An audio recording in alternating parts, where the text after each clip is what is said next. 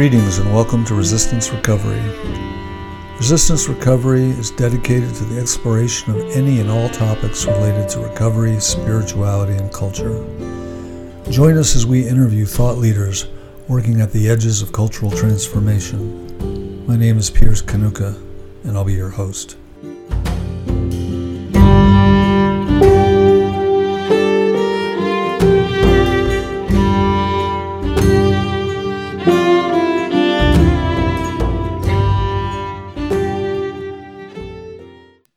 Everybody. I am um, very happy to be interviewing Aaron White, who is the author of this book, which I could not recommend enough um, Recovering. Here's better put his glasses on. From brokenness and addiction to blessedness and community. And I think, uh, given the time of year and where we find ourselves, this is a message we could all stand to hear. So, um, with that, Aaron, could you just introduce yourself and tell us about how you came to do this work? Sure. I'm Aaron White, and I, am living in the downtown east side of Vancouver um, with my family, my wife, and four children. And I live in a community house with uh, 13 people, kids, parents, singles, family, a dog, a cat, a turtle, two frogs, some fish, and some mice that we don't want uh, here. Uh, we live uh, beside a chicken factory on one side and a essentially a functioning uh, brothel on the other side, and across the street from Oppenheimer Park, which is uh, where uh, the the homeless tent village often is. It isn't right now; it's been fenced up, but our neighborhood is um, kind of renowned in Vancouver. It's the place that Vancouver wants to hide from visitors. Uh, you know, it's it's they call it they used to call it the 24 block. Now it's about the 12 block. 10,000. They said 10,000 addicts in the area. Uh, you know, hugely hit by the fentanyl crisis and and so on. It's been been a long time coming, and I got involved uh, in this kind of work because, and I didn't even really know this growing up, but my grandmother used to work in this neighborhood, working in the prisons and and so on, and would take people home uh, into to her house, which was in another neighborhood. And I think I was really imbued with that uh, from her and from my parents. I grew up in the Salvation Army, um, but didn't have a real connection to the world of addictions or anything like that growing up um, until I started working um, in in shelters and in the prisons and stuff when I was 18, years old. And that just opened up a world to me of uh, people who I had kind of been taught, I'd been enculturated to think of as other, um, even as sort of dangerous or something uniquely broken about them, and started to learn that they were human and were interesting and became my friends. Uh, and and that really shifted a lot of things for me. I had you know a lot of the the church stuff, the theology stuff kind of growing up, but I didn't have a lot of connection with people in that place. And, and I started to, and it became uh, just a part of my life. So uh, did a little bit of work in Toronto and Regent Park in Toronto, which is a kind of another really, people would call it a rough neighborhood, but again, opened up my eyes to a lot of things. And then 17 years ago, moved my family back out here, moved into the downtown east side and just we just try and pray and be good neighbors to people. And um, yeah that's what we've been doing for the last 17 years. And so would you identify your work as a ministry? I was a i was a pastor. yes. yeah. Well i was a pastor for for a number of years with a salvation army corps as they call it here in the in the neighborhood. Most of my uh, most of the congregants were in addictions and recovery um, you know, a lot, probably 60% of our people um, became followers of Jesus in jail. Uh, so that was a big part of, of what we did. And it was kind of under the official banner of the Salvation Army. A couple years ago, I left that, that job, um, but have continued on, you know, in a more organic and just life way. So I do work for 24 7 Prayer Canada. I, I, lead that nationally. So that is a ministry, and I'm involved in a local group called Jacob's Well, which is also would be called a ministry. But I know I've been saying for years if I wouldn't do this without a paycheck, then I shouldn't do it for a paycheck. and I have done it for a couple years without a paycheck. And so, okay, I think this is just how we want to live. Oh, wow. Um, just because the curiosity is just getting me. What's it like for your children? That's probably the number one question that we get. I've got a list of free, frequently asked questions, and they're like, "What about the children?" Um, so they've been raised here, so they actually don't know any different. You know, this is this is their neighborhood, and I've I've often said I would rather raise them here than near a mall. Uh, you know, I'm I'm kind of scared of that, a little bit afraid yeah. of that influence. Um, not so much here. And some people think, well, aren't they? Don't you think they're going to be attracted to to you know drugs being in this neighborhood? And I'm like, not a chance. I mean, they're really. I mean, you see the impact of of addiction in this neighborhood in a way that you don't in a lot of other places. My children will never think that drugs are like cool. They will never think that at all. Um, you know, we have to deal with our other addiction issues for sure, uh, but but things are pretty stark here, and so they've seen um, the worst of it, but they've also seen people come and detox on our couch. They've seen the difference of somebody who was addicted to meth and then not, you know, or was, was free from that. So um, they've seen they're not afraid of it, but they're also not attracted to it. Um, also, it's a neighbor. It's a beautiful neighborhood in a lot of ways, uh, where they are incredibly well protected. You know, they've got a lot of bodyguards watching out for them that they don't even know about. Um, and and even when they were little kids, when we'd walk down the street, you know, we had to have rules like you can't pick things up off the street that you don't know what that you know that kind of stuff. But people would start yelling as they come down the street, "Kids on the block! Kids on the block!" and they'd put their stuff away because there's a deep protection of innocence in this neighborhood. So, yeah, I, pr- I, probably wouldn't want to raise them anywhere else in Vancouver. You know, it'd be either here or on a farm somewhere.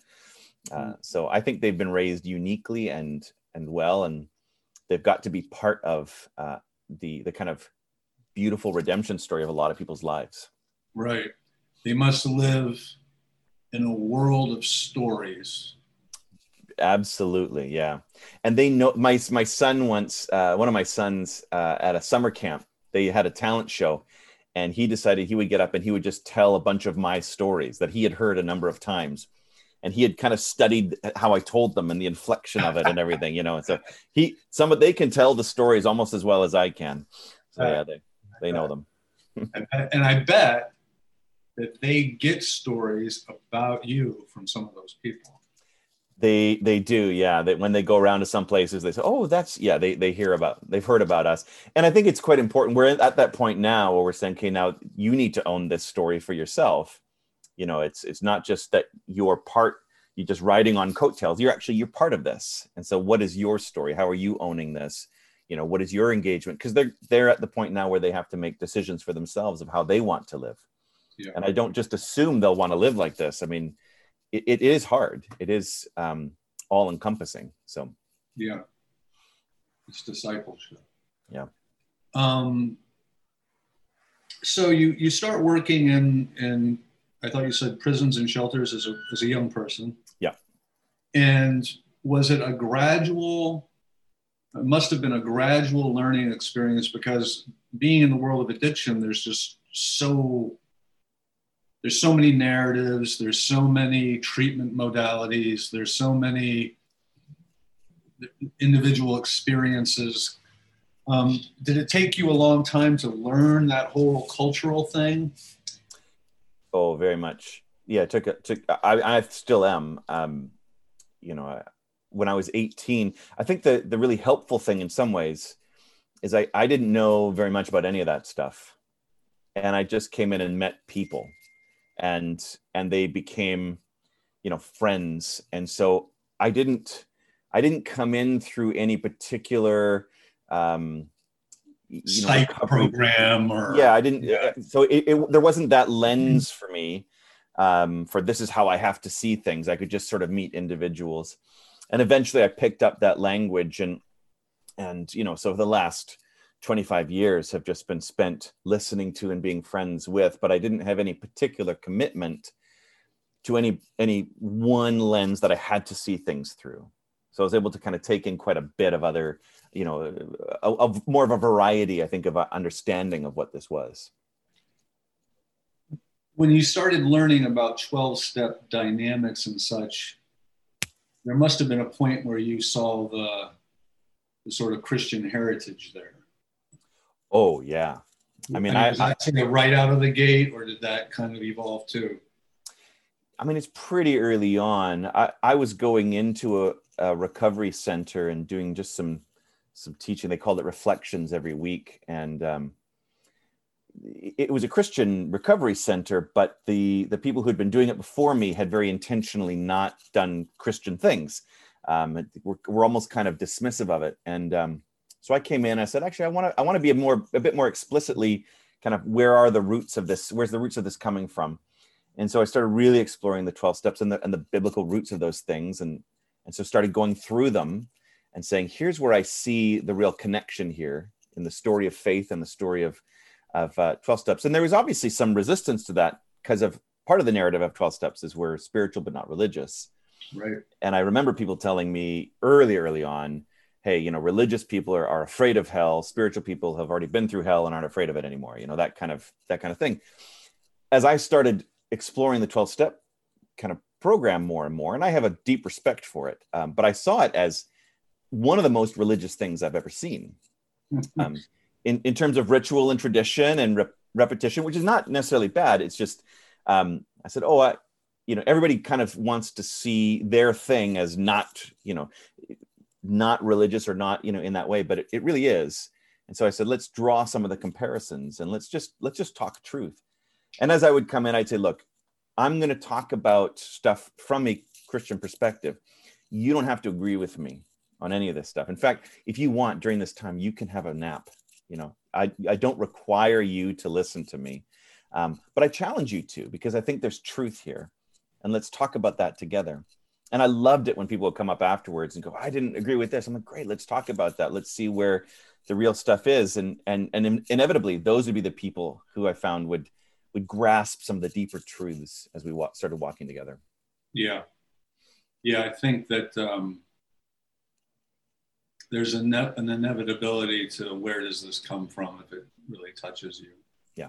yeah. I mean, in my in my discussion with Dunnington, he just he's pretty adamant the church could learn a lot from the church basements.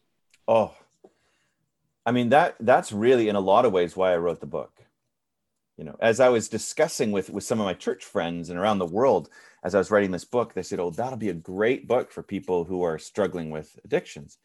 I said oh that's not particularly why i'm writing that book. I'm writing the book for you who and you are the church. you're struggling with with other addictions that you don't even you know know about and you need like you need these people in your life to to kind of shine some light on stuff that you're not prepared you know. I, I write in the book i say i've seen more spiritual work in some of these church basements than I ever have in the church.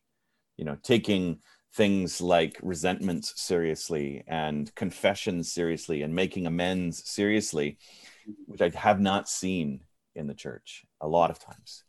So yeah, we we need it. Um, you make such a great point, and I guess I'm going to jump the gun a little bit. So, our mutual influence, Bruce Alexander, you know, he likes to define addiction as uh, one of the ways he does is any overwhelming involvement with a substance or an activity that is harmful to you or your social relations. Mm-hmm. And I've been incorporating that into my work with addicts. And one of the things I love to say is, you know, um, overwhelming involvement at the expense of time and energy, your family, um, but it can be heroin, but it can also be this thing. Absolutely. Or shopping or whatever. Yeah. And then I say, now look at the civilian world around you and what do you see? And, you know, a lot of times a little goes off and they say, well, everyone's addicted.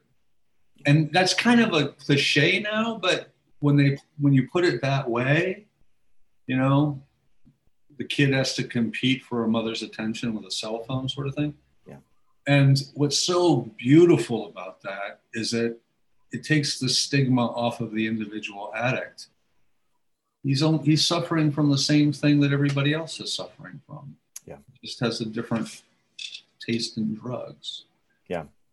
Well, and I love how Bruce Alexander talks about addiction as an adaptation yes to dislocation, an adaptation to pain. Gabor Mate talks about it as a response to pain. Yeah. And as as a solution, not a good one. He, he actually says addiction is a stupid friend. Mm. That Mm. it Mm. it actually does help.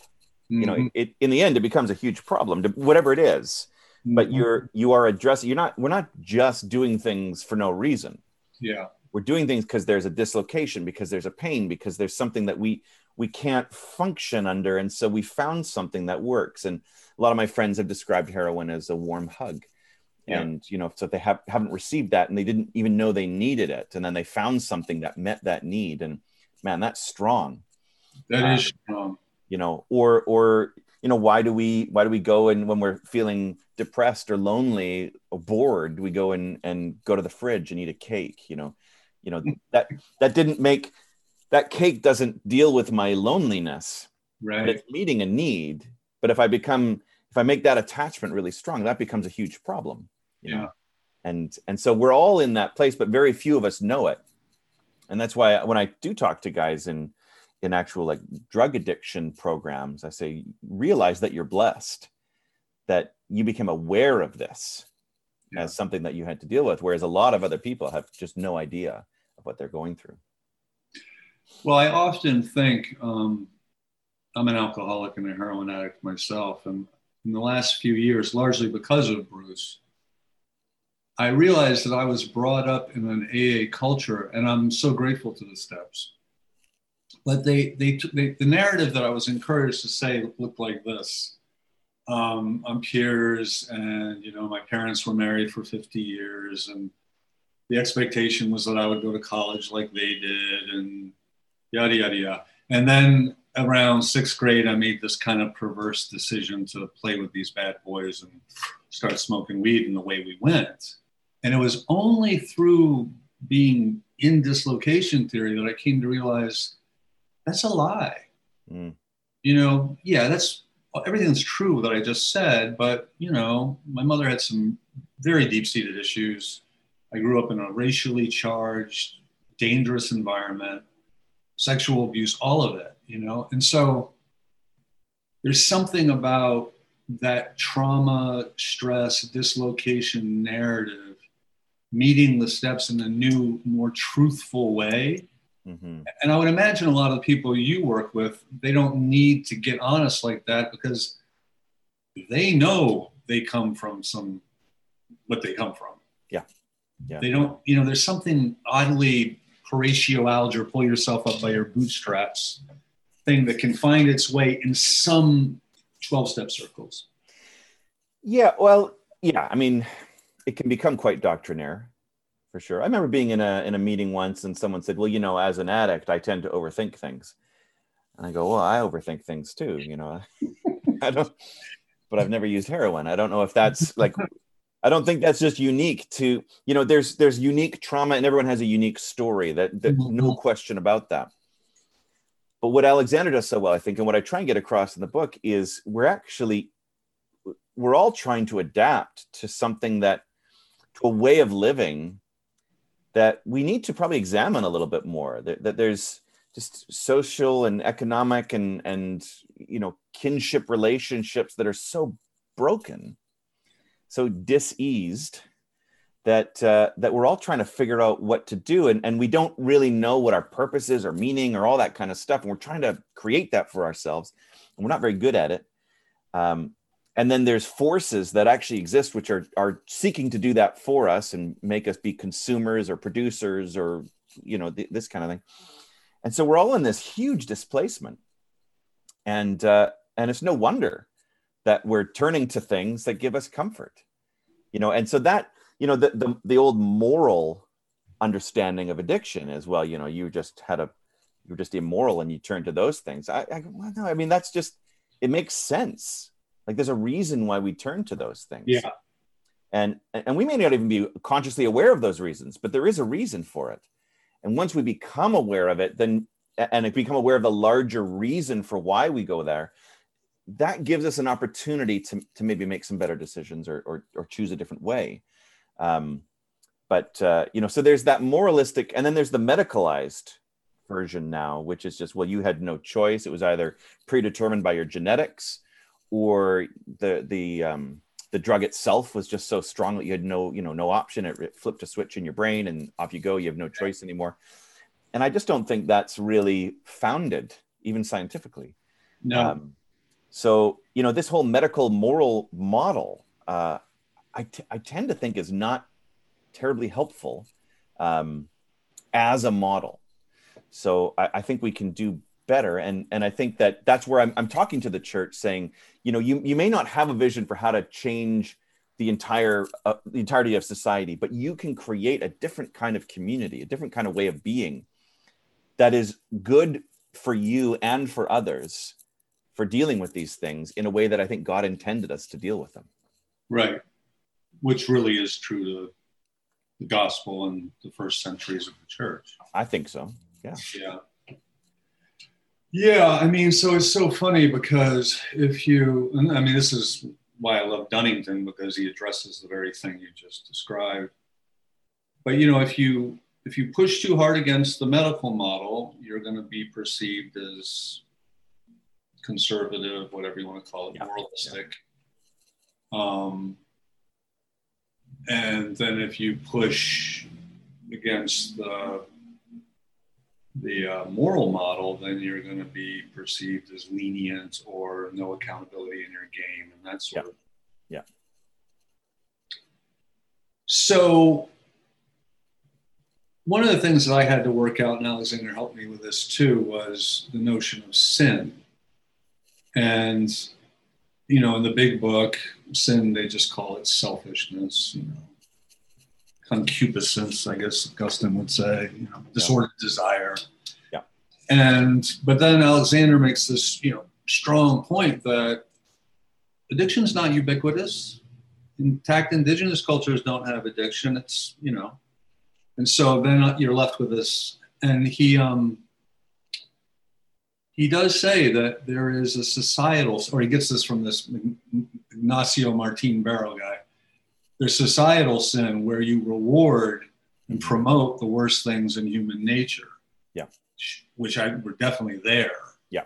Yeah. Um, and I would imagine your message to people is you're you're you're you're always sort of taking that up, aren't you?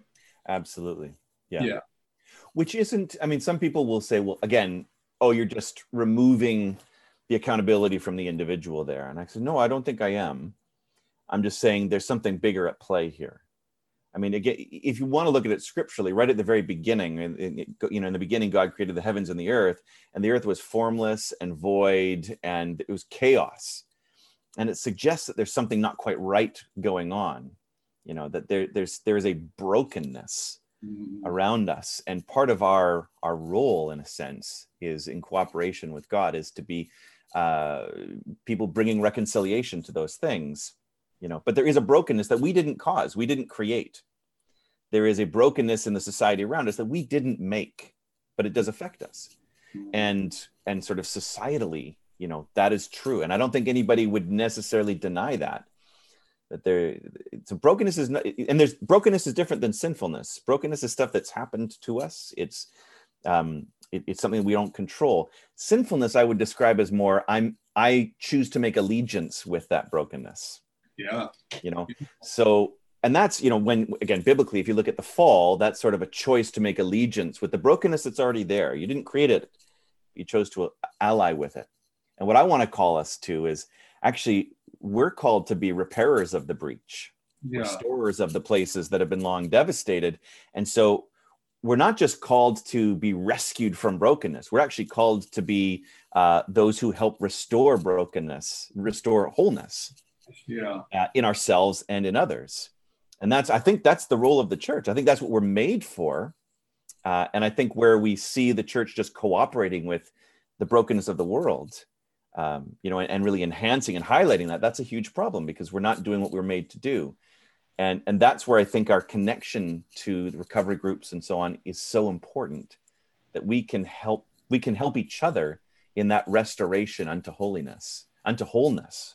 Yeah. Really. I know that's a lot of maybe theological jargon, but I, I do think it's important in the way to speak to churches that we have an active role in this Yeah. and we we have compromised with with the broken you know the the the, the stuff the chaos the void and Yeah. that's not our job our job is the opposite And wherever you may find yourself, there is a portion of the world given to you to attend to.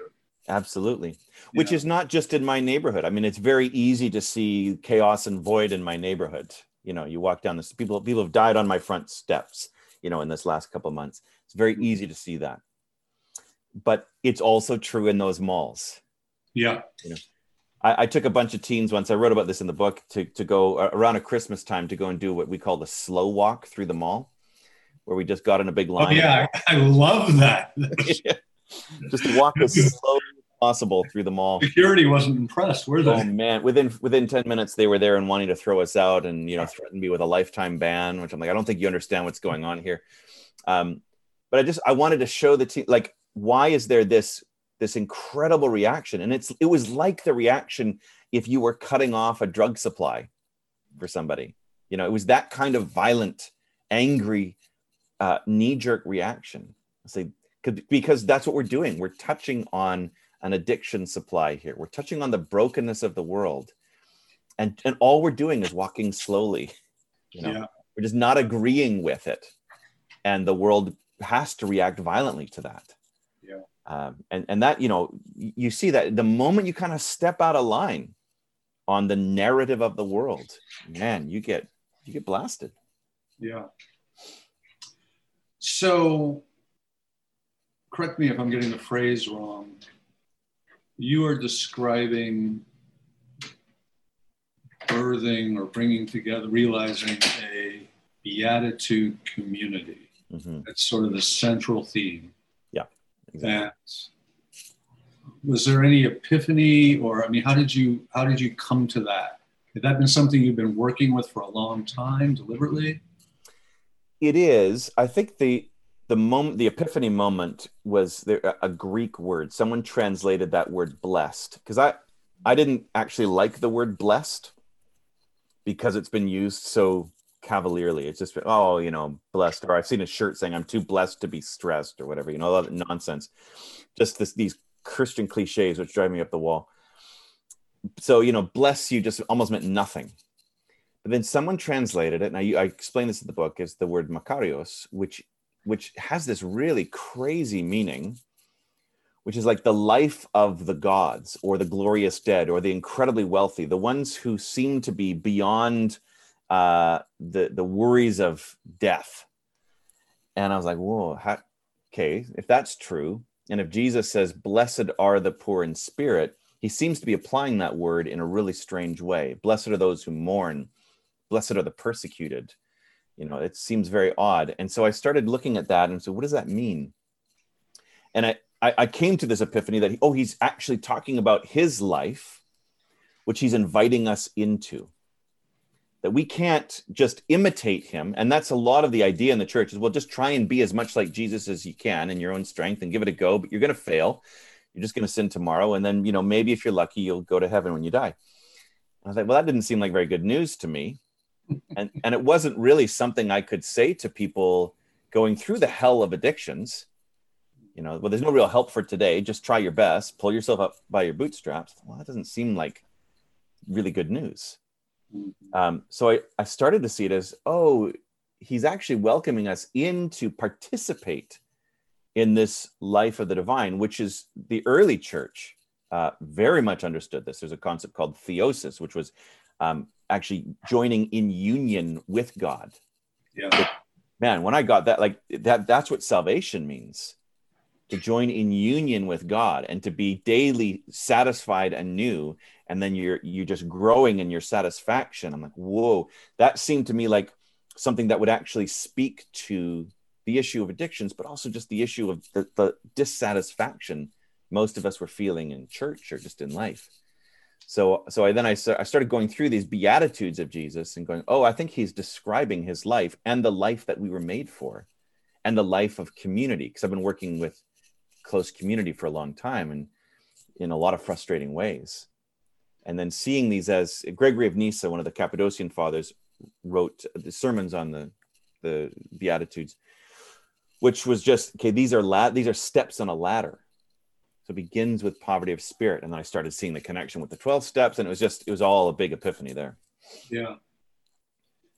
So, why is it that the brokenness and the poverty is the doorway? Hmm. Yeah. Because I think that the, the, the fundamental sin, if you will, is a, a lack of an unbelief that God either can or will meet our need. And so from that place of, of unbelief, we we seek to do it ourselves. So you see again biblically the the Tower of Babel in the book of Genesis, where they say, We're going to make a name for ourselves. Mm-hmm. And and people kind of wonder, well, why would God be upset about them getting together and cooperating and stuff? And it's because they they essentially were saying, we will do this thing, which God actually wants for us, but we'll take it into our own hands. Because that's in, in Genesis 11. In Genesis 12, God says to Abram, I will make your name great. You know, Genesis 11, they're saying, we will make our name great. And God's like, I want that for you. All these things that you want, I want for you. But if you're trying to grasp it in your hands, uh, it's, it's just not going to work because you're not good at that. You know, we're not actually good at it. Augustine said, you know, God constantly wants to pour blessing into our hands, but our hands are too full to receive it. so it's that, it's why it's that kind of opening our hands and going, okay, I will trust, which is, I think that's the fundamental starting point of any beginning. Mm-hmm. And so if we don't open our hands, it's because we've been clutching at idols, even though we may not even recognize them as such. That's right. It could be family. Yep. It could be it could be being a do-gooder. Yep. Yep. Could be religion. Yeah. Uh, could be could be all kinds of things. I mean, I'm working with a lot of pastors now, and I think 25 years of working with uh, alcoholics and drug addicts has uniquely prepared me to work with senior pastors. Because um, these these folk are grasping things. Mm-hmm. they are deeply addicted. Mm-hmm. and again it's not that's not just sin. Like that's we, we do that because we we're trying to meet a need. Yeah. you know a, a, genuine need that's there. And it's just not the this it, it's not the thing that's going to meet that. But we're afraid to let it go. When does it become sin type grasping so I've, I've got a friend, his name is Jim McNeish. He's a fantastic psychotherapist, psychologist, and he talks about rackets. He says, We've got this thing going on to protect us. It's not the real issue, but it's sort of the chaos we create around us. And it could be drug addiction or lots of other things. He says, a, a, a racket, we don't actually know really that we're even doing it. Once we become aware that we're doing it, and see that there's a there's another issue that we're using this stuff to hide from it then we're participating in it. So i think once you become really aware of what you're doing that, that the issue actually isn't my heroin addiction. The issue is the, the pain that i'm running away from but i'm going to keep doing this and, and the chaos that it causes and the hurt that it causes me and others. Then i think we're actually consciously um, participating with that brokenness. I think that's where it could become more of a sin issue. Mm-hmm. for the most part we don't even know what we're doing i think yeah. Yeah, that's another thing I do with my clients is I I basically explain in my own case, I'm just a manufactured consumer. Yeah. I'm a little dislocated kid and you dangle sex, drugs, and rock and roll and I don't there's no choice in any of that. Yeah. Yeah. I mean that's that's what uh, you know, that's what this thing is so good at when oh. uh, when the little red dot shows up on the notification thing, they know it. It it, it actually touches a little kind of neurobiological center, and like, ooh, you know, you get you start getting that that reward, and you know, we're we're all we are manufactured a lot in that way, and I don't. I mean, that's not what we're made for. And and I think it takes a lot of unlearning to to get away from that kind of thing.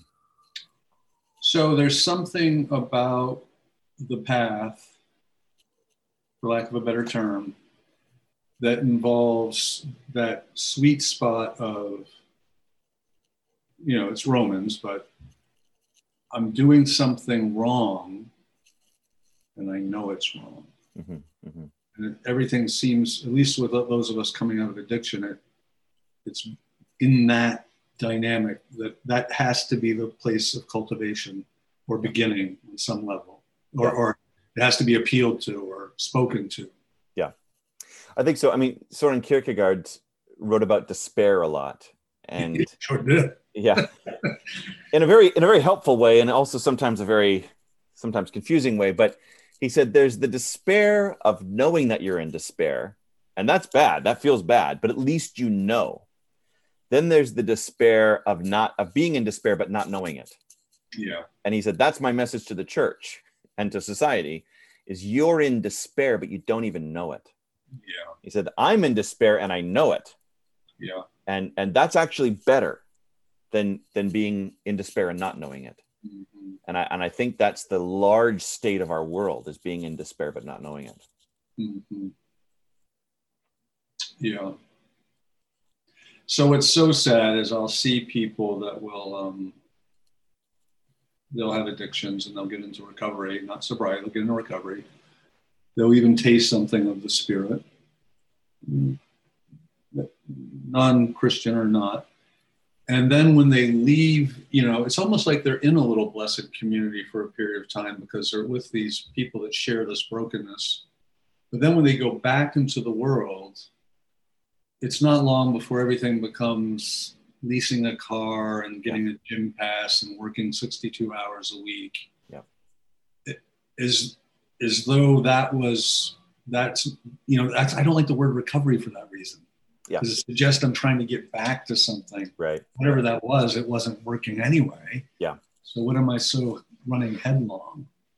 Uh, so the word when I use the word recovery or recovering, I, I like the idea of, uh, we're recovering the image of God in us. Yeah, the image of God is being recovered in us. Because I'm totally with you there. Like what I saw, it just didn't. It was so illogical that coming into recovery communities, people understood it as community. You know, and the best thing that the 12 steps do and recovery communities do is they create um, space where people can be honest and vulnerable, where there's confession, where that you know you're hearing from each other, you're having to work together, you're often in the same rooms all the time, and it can be so frustrating. But that's the work. But then it seemed like the goal of those communities was to get people back out into these kind of sodalities, these these individualized life, back out into the world that had broken them in the first place.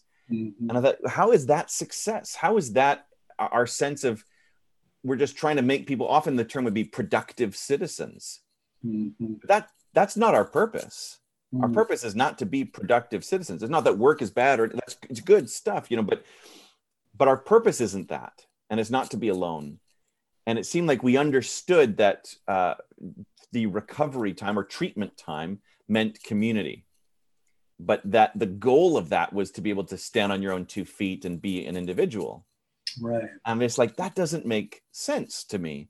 Why would that be the goal if that's what broke us? Yeah. You know, are we just trying, is, is this whole thing just trying to fit people into a society that is fundamentally dislocated and, and unhealthy? Yeah. Why would we try and fit people into that? Yeah. Well, and you know, the, the, many of the stories that you tell, this this doesn't happen. I mean, people you know, um, I'm thinking, I can't remember names off the top of my head, but you tell the story of the pretty, pretty tough guy, um, you know, kind of master of the streets and did his time in prison. And I'm sure he's one to reckon with. And somebody just said, Don't you want to come in here where it's warm? Yeah. And never look back. Yeah. Yeah, it's my friend Stan. He's down the street, lives down the street from me, and he runs a recovery home for guys. Yeah, that's, that's a great story. he's got a beautiful video out of his life, actually, of him and one of the guys he used to sell drugs to.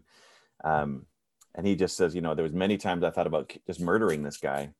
And now he became a video producer, this other guy, and they, they made this movie together. it was it's really fascinating. But again, this the sweetest guy now, and, and police just will not believe that he's changed that much Right. They think this is just another hustle. Yeah, but I mean, it's he's started I think four or five different recovery homes now for guys. I mean, it's just just a beautiful guy, and um, yeah, like there's hope there. But he understands that that uh, recovery means like I'm going to be in in a community. I'm going to be living differently for the rest of my life because Yeah. this wor- this the way that I was functioning in a world, my response, my adaptation to the world in which I was, that was my adaptation. Yeah. And it worked for me for a bit, but it's actually that's it's harmful to me and to others. Yeah. And so I need a different way of of living. So, you know, from reading the book, it's it's obvious that you're moving in uh, a diverse demographic, lots of First Nations people, lots of African Americans, um, lots of women, lots of people coming from sex work, probably a lot of kids, really. I mean, teenagers. Yeah. Does it? Does your community transcend class? Do you see people from the middle and upper middle class joining joining you? Yeah, and I mean it's that's it's tricky. It, it does happen, um, but again, there's a lot of unlearning that needs to happen for that to happen. We have a lot of people who will come on mission trips to the to our neighborhood, and uh, groups now will often kind of say, "Hey, can you go and just sort of break them when they first come down?" I'm like, "All right." Um, We're sending them on a mission trip. yeah, they're they're coming down. They're all wearing the same coats or shirts, and you know, the, everybody has a good intention. Um, But uh, you know, I've had people come down saying, um, said, "Well, what are you doing here? Why are you in my neighborhood?" They're like, "Well, we want to come and help the poor and expect nothing in return." I'm like, "Well, why would you expect nothing from my friends?" You know, that that's a horrible way to think about people. Um, so there's a lot of that that needs to be unlearned um, before I think we can actually receive people as blessing and not as project or burden. Right. Um, because mission groups will see people as projects. Long-term people who've come from other kind of class backgrounds coming into the neighborhood tend to eventually see people as burdens. They're you know if you're here long enough your heart gets hard you, you know people are just it's frustrating because people are frustrating. And they don't people don't kind of abide by social norms particularly well in our kind of neighborhood. And so there has to be a different uh, approach is understanding people as a blessing not a burden. Yeah. and and it's taking people seriously as friends. So yes it does happen but that's probably the biggest barrier is those expected power dynamics even people with the best of intentions. You know i i know if i walk into any place any church around the world um, there's a solid chance they'll give me the pulpit. Um, because confidence and background and the way i look and, and that kind of stuff. Most of my friends that's not the case. And and i know as well that i can kind of in this neighborhood i can control a conversation i can exert power. And even when i went down to cape town in south africa um, in a, a community of what they call a cape colored community very dan- there was a gang fight going on very dangerous community but i walked around and everyone just they knew i wasn't part of you know nobody would touch me. Yeah. you know because of the the power dynamic that i carry. And so that's also a poverty of spirit kind of discussion to be having with people. How do we lay that stuff down while still being honest about the power that we carry and and honest about our agendas and and all those things? There's an it, that takes a lot of work um, to do uh, and it can be quite that that's a long time i think of work The single most powerful takeaway from your book, and I'm going to butcher you, I think, but was to receive graciously is an act of humility. Mhm. And if I find myself in something where I'm always the helper, then I, that is, you know, I'm denying, I'm denying grace. I'm denying, yeah. yeah absolutely absolutely And that that really means, and that's just that's to me that's that turns the world upside down right there. yeah and it's not easy to receive and in fact you're trained pastorally not to not to show any kind of need or vulnerability or anything like that Mm. i remember talking to a group of guys i don't know if this is in the book or not i can't remember but um, group of guys in recovery, and you know that the thing you, you kind of bump into someone and say, "Hey, how you doing?" "Oh, I'm good. I'm okay." You know, and I said, "Now most of the time that's a lie. You know, we're not actually doing good, and and we really need to be caring for each other well." I said, "So when you see me on the street, I want you to ask me how I'm doing, and if I say okay, I want you to really go, no, but how are you really doing?" And I went a week, and nobody did that. And I came back the next week and I said, Hey guys, I bumped into a bunch of you. I said I was doing okay, but nobody asked me how I was really doing. And they said, Oh, we thought you were kidding. Because you're like the guy, you know, you're the guy up front. You do the, t- you, we didn't think you. And I said, no, no, I was, I was serious. You know, I need help. Like you guys didn't ask me at all. I had a bad week and you, nobody was checking in on me. So then that next week was actually almost impossible because everybody I was bumping into, they're like, no, but how are you really doing? you know, and I had to, oh, take it where you were going. Yeah, yeah, now I got to be really vulnerable and honest before. But, but actually, there's a yeah, there's a blessing that we're meant to receive from one another. There's a mutuality that we're meant to receive, and that's very difficult when you're a carrier of power to do yeah. that. Very difficult. I mean, I I I even find myself after sometimes I get honest, like you described which you know it's not always. And afterwards, I'm like, oh shit, did I? Because now he's not going to have the same confidence in me right. as a helper. You know, it's really yeah. very bound up.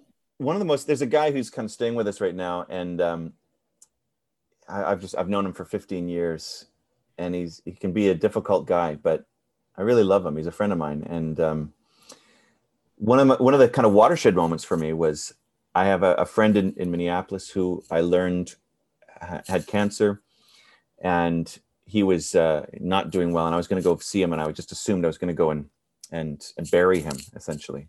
Now he since he's he's actually recovered miraculously, really, but at that time I didn't know. I was sitting at my dinner table, and this guy came by, and he's a bit of a, he's a hard guy, but he just saw that I wasn't doing well, and he goes, "Hey, what's going on?" I said, well, my friend is dying. And, and he just hugged me, you know, and, and I was able to cry and I, I hadn't really been able to before. And it was just that, that reception of his love, this guy who, you know, his life has been so hard and he actually wants to die. He, he won't, he won't take his own life, but he wants to die. But he just hugged me, said, I know it's hard, you know, and it just, it was so beautiful that I was able that that in that moment of vulnerability, you know, where some of my walls are broken down. He he broke through that and was able to just minister to me in such a beautiful way. Um, I'm so thankful to him for that. Have you ever heard of Vasily Grossman? No, I don't think so. He's a he was a Soviet. Well, he got punished by them, but anyway, he was uh, one of the first people to. Um, he was embedded with Pravda, with the journalists, he was one of the first journalists to liberate a concentration camp. And he was embedded in Stalingrad, so he saw it all. And then he was persecuted by Stalin. But he has a character who's kind of like one of these holy fools in Russian literature, mm-hmm. Who's been through all of it. And this guy says, he goes, the only reason to believe in God is because kindness cannot be destroyed. Yeah. Because kindness is indestructible. Yeah and it will flower anywhere. If the world can't has not destroyed kindness yet, then it is immortal. Yeah, yeah. I, I think that's so true, so easily forgotten. Yeah, it, it actually is. That's the word. Kindness is the word that I try and speak over people the most. When I see kindness on the street, wherever, I will always call it out. I say, I just saw, I saw that kindness in you, and that to me is something of the heart of God you know whatever you know you I, I, love speaking that over people because there is something it's not nice it's not niceness there's mm-hmm. something about kindness and god manifesting that in and through us um, which man i just love it when i see it i think it's a miracle every time i think it's so beautiful so i kind of set you up but the character your friend that touched me the deepest was Lena. Mm, yeah. And because I think she speaks to this whole constellation of things we're talking about. Yeah. So could you just tell the audience a little about this remarkable person? She, I mean, she really is remarkable. Um, she is I would say, the most marginalized person that I know, and that's saying something. Um, since we've known her, and it's been about 17 years, she was has not been able to really control her body. Now it's it's degenerated quite a bit, but she couldn't couldn't control her limbs.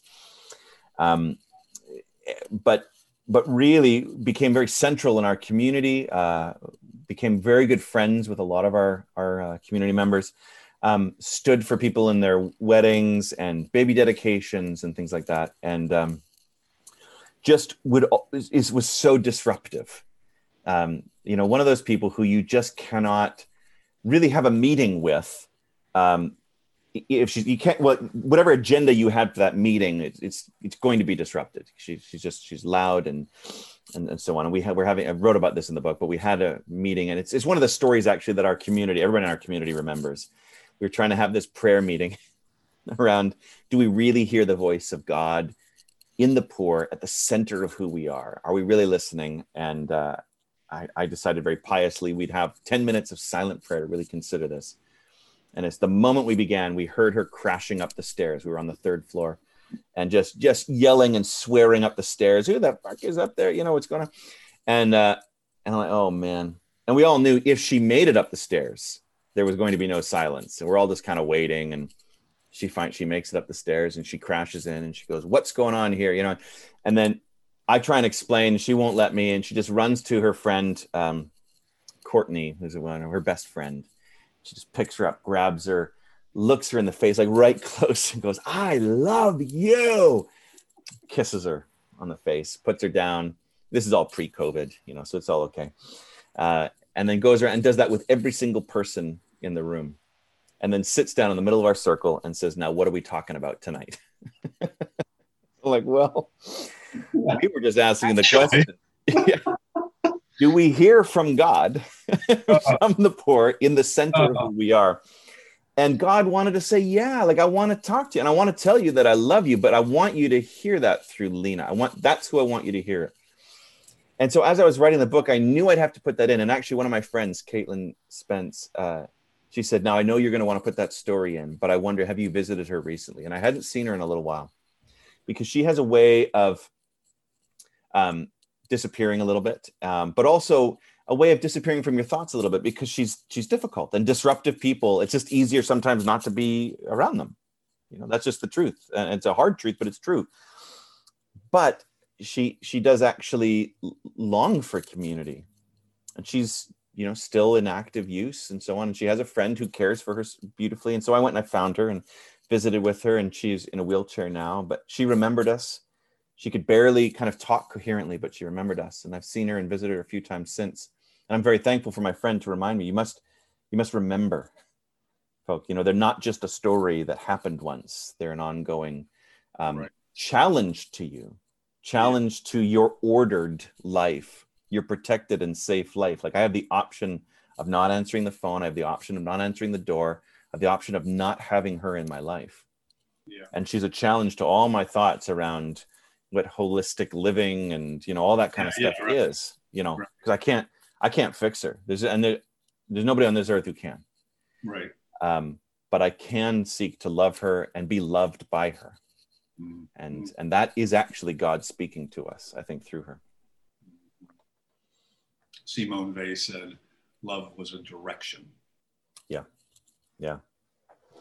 There's another challenging person. Oh yeah. Uh, she and I, I walked with her for almost 30 years, and I still don't think I get it. Yeah, yeah. Um, I love I love her idea that you know all you can do you can't take one step towards God, but you can raise your your eyes yeah towards God and God like that's what you can do. Yeah. You can't actually make that step, but you can raise your eyes and God will step towards you. Everything's attention. Yeah. yeah. So I have a feeling that uh, this interview is going to arouse a bit of curiosity about your work and things you're associated with. Is there some sort of thumbnail of things you could describe or direct people to? Well, I mean, again, I give I give direction to to twenty four seven Prayer Canada, and um, people can go to that 247prayercanada.com and there's a, a website that kind of describes some things there. It that's a, a particular ministry really to the church. And what we're trying to do there is help people, especially in this time of huge global displacement. I mean, just massive displacement. Understand the intimate connection between prayer and mission and justice. That prayer is not this disembodied thing.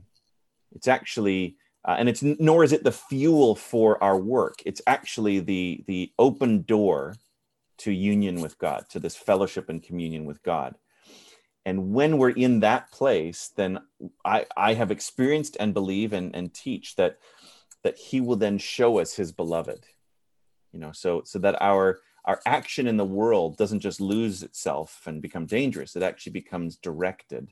Where god says i want you to love this person not just love generally not just love theoretically not just try and do justice as a theory but actually to embody it to go and find your neighbor and listen to their heart and and listen to me and listen to them and align your actions towards them and with them. Um, so that prayer mission and justice become this holistic thing. And that's what we're trying to get across to the church in, in canada. Um, i'm sorry this is 27 prayer or 27 for prayer? 24 7 prayer. So like non oh 24 7 prayer i yes. got you 247 prayercanada.com people can check that out um, and there's various levels. There's various on ramps to that. You know, there's just sort of basic level, kind of how do you pray, to um, how do you go on a on a pilgrimage. You know, I've done prayer pilgrimages down to refugee camps in Guatemala and, and southern Mexico, where our goal was really just to go and meet people and pray and and just hear from them. And and I got I, I just this beautiful southern this refugee settlement in southern Mexico I was miserable. We had had a long day. It was raining. I didn't really want to go in. I said, I don't know what we have to, to offer. I, I still had that mindset. And we went in and found people who had come from Africa. They'd, they'd flown to Brazil and had walked up to Mexico and were stuck there. And they were French speaking. And I speak French, and it's really my heart language. And I was able to just to, to, to, to communicate and to pray with people in French in southern Mexico. And it was just, I'm like, this is it. this is this is a foretaste of glory right here and right now you know? Um so well, just, yeah. just that little thing you said uh that prayer is not fuel but it's an opening. I mean that's paradigm shifting for me right here. Mm-hmm, mm-hmm. yeah. We were made to pray. We were we were made to be in communion with god forever and to enjoy him forever. And to open and, the door to the beloved. Yeah it, it opens it opens us. I mean i just remember being in prayer once and, and just being actually in despair around my neighborhood going i don't know what to do. And and i just really sensed god say well would you look at me? And so i kind of just turned my attention away from myself and to you know i am like the, the star in my own movie in my head right? But i actually looked away and god said oh finally you're looking at something worth looking at. Now let me show you who i love and i want you to love them. You know but it was individuals. It wasn't just everybody. Right. You know because we can't we don't have the capacity for that. And we're overwhelmed. Our capacity is overwhelmed with all the stuff we're hearing. But actually we're called to love our neighbor. Right. Um anything any other places? 27 prayer canada 24 7 prayer. I would say probably the jacobswell.ca is another website that i would i would recommend people to. That's our local uh, group. And there we really try and practice uh, that we are invited to God's table and that then we invite each other to the table. Um, but then we actually, there are aspects of the world, the system of the world, that are not invited to the table. You know, so we're, we're, we're called to be friends with God and friends with one another, but we're actually not called to be friends with a system of brokenness. Right you know so so we try and practice that that intimacy in prayer and intimacy around the table but a non friendship with with things in the world not people but right. systems and structures that are harmful we say actually no that's not we're not okay with that and we don't want to compromise or or befriend that. So that's but jacob well. if somebody worked for one of those institutions they're more than welcome as individuals. Absolutely. Absolutely. Though there may be as they find friendship with god they may discover that that that friendship with the world might not be tenable anymore. Which the early early church certainly had that that practice. You know you they said well you can't really be uh in the the army and in this. Like that doesn't work. You know you're you're part of what you're doing there is worshiping the emperor and so on. You can't do that. So there it leads to tough questions and do you ever come stateside? Yeah uh, quite frequently. Um, when there's not a global pandemic I, I, I make my way down there a fair amount. Um, over the last 17 years or 18 years i have yeah. You are broadly ecumenical? Yeah. Yeah very much so. I mean reading your um, reading your book it was just it's just so wonderful the all the theological you go everywhere man well i mean i just i read a lot i read an awful lot and i i love to pursue threads and so wherever i find them i'll just i'll pursue that and i i, I, I don't care um probably theologically I line up with Orthodox the most in some ways, and and in my beard kind of situation I do. Oh yeah, you got the look down. Yeah, and I you know can put on the hoodie and kind of do the whole thing. Um, very low church, but very yeah, very ecumenical, and and uh, because I actually think that a deep commitment uh, a narrow commitment, deep and narrow commitment to one particular denominational thread is actually a, a type of idolatry and addiction. I couldn't and, agree more. And, and it stops us from being able to really receive from others. And so I'm not I'm not interested in that. And do any have has the recovery community found you to a degree? I mean, be, beyond locally, mm-hmm. have they have they found you as a result of writing the book? Not not yet. I mean, it, it only came out in August, and uh, you know, during a very odd time of, of the world, and and truthfully, I I haven't sought to to stick my head up very much. You know, I, I'm quite happy to be impacting locally, and then to trust that this finds an audience as people read it and share it. Um, I'm not. I'm just. I'm. I'm fairly unattached or detached to the success or whatever of it. I think it's an important message, um, but I'm not I'm not connecting any kind of personal worth or anything like that to to it being successful. Um, so yeah, I mean, as it as it works, I'm happy for it to be a contribution to people's lives. Well, my prayer is that my tribe reads this book, and I'm going to do my part. Well, I appreciate it, and, and I, I love people's feedback as well because I'm definitely still learning. Yeah, well, for me, it's such a you know I've been.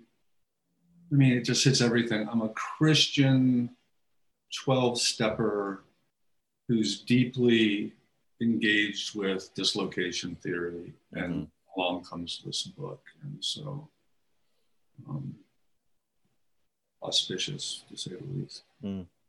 Mm-hmm. Um, well, with that, I want to thank you so very, very much. And folks, the name of the book, once again, here's his glasses. I'll read the whole thing.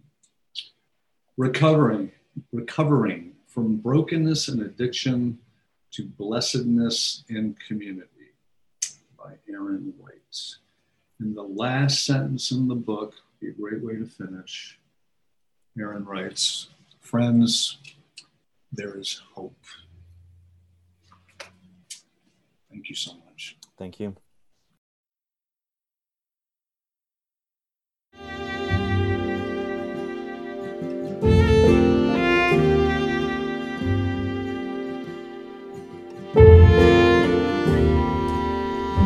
Thank you for joining us. For more information, you can find us at resistancerecovery.com.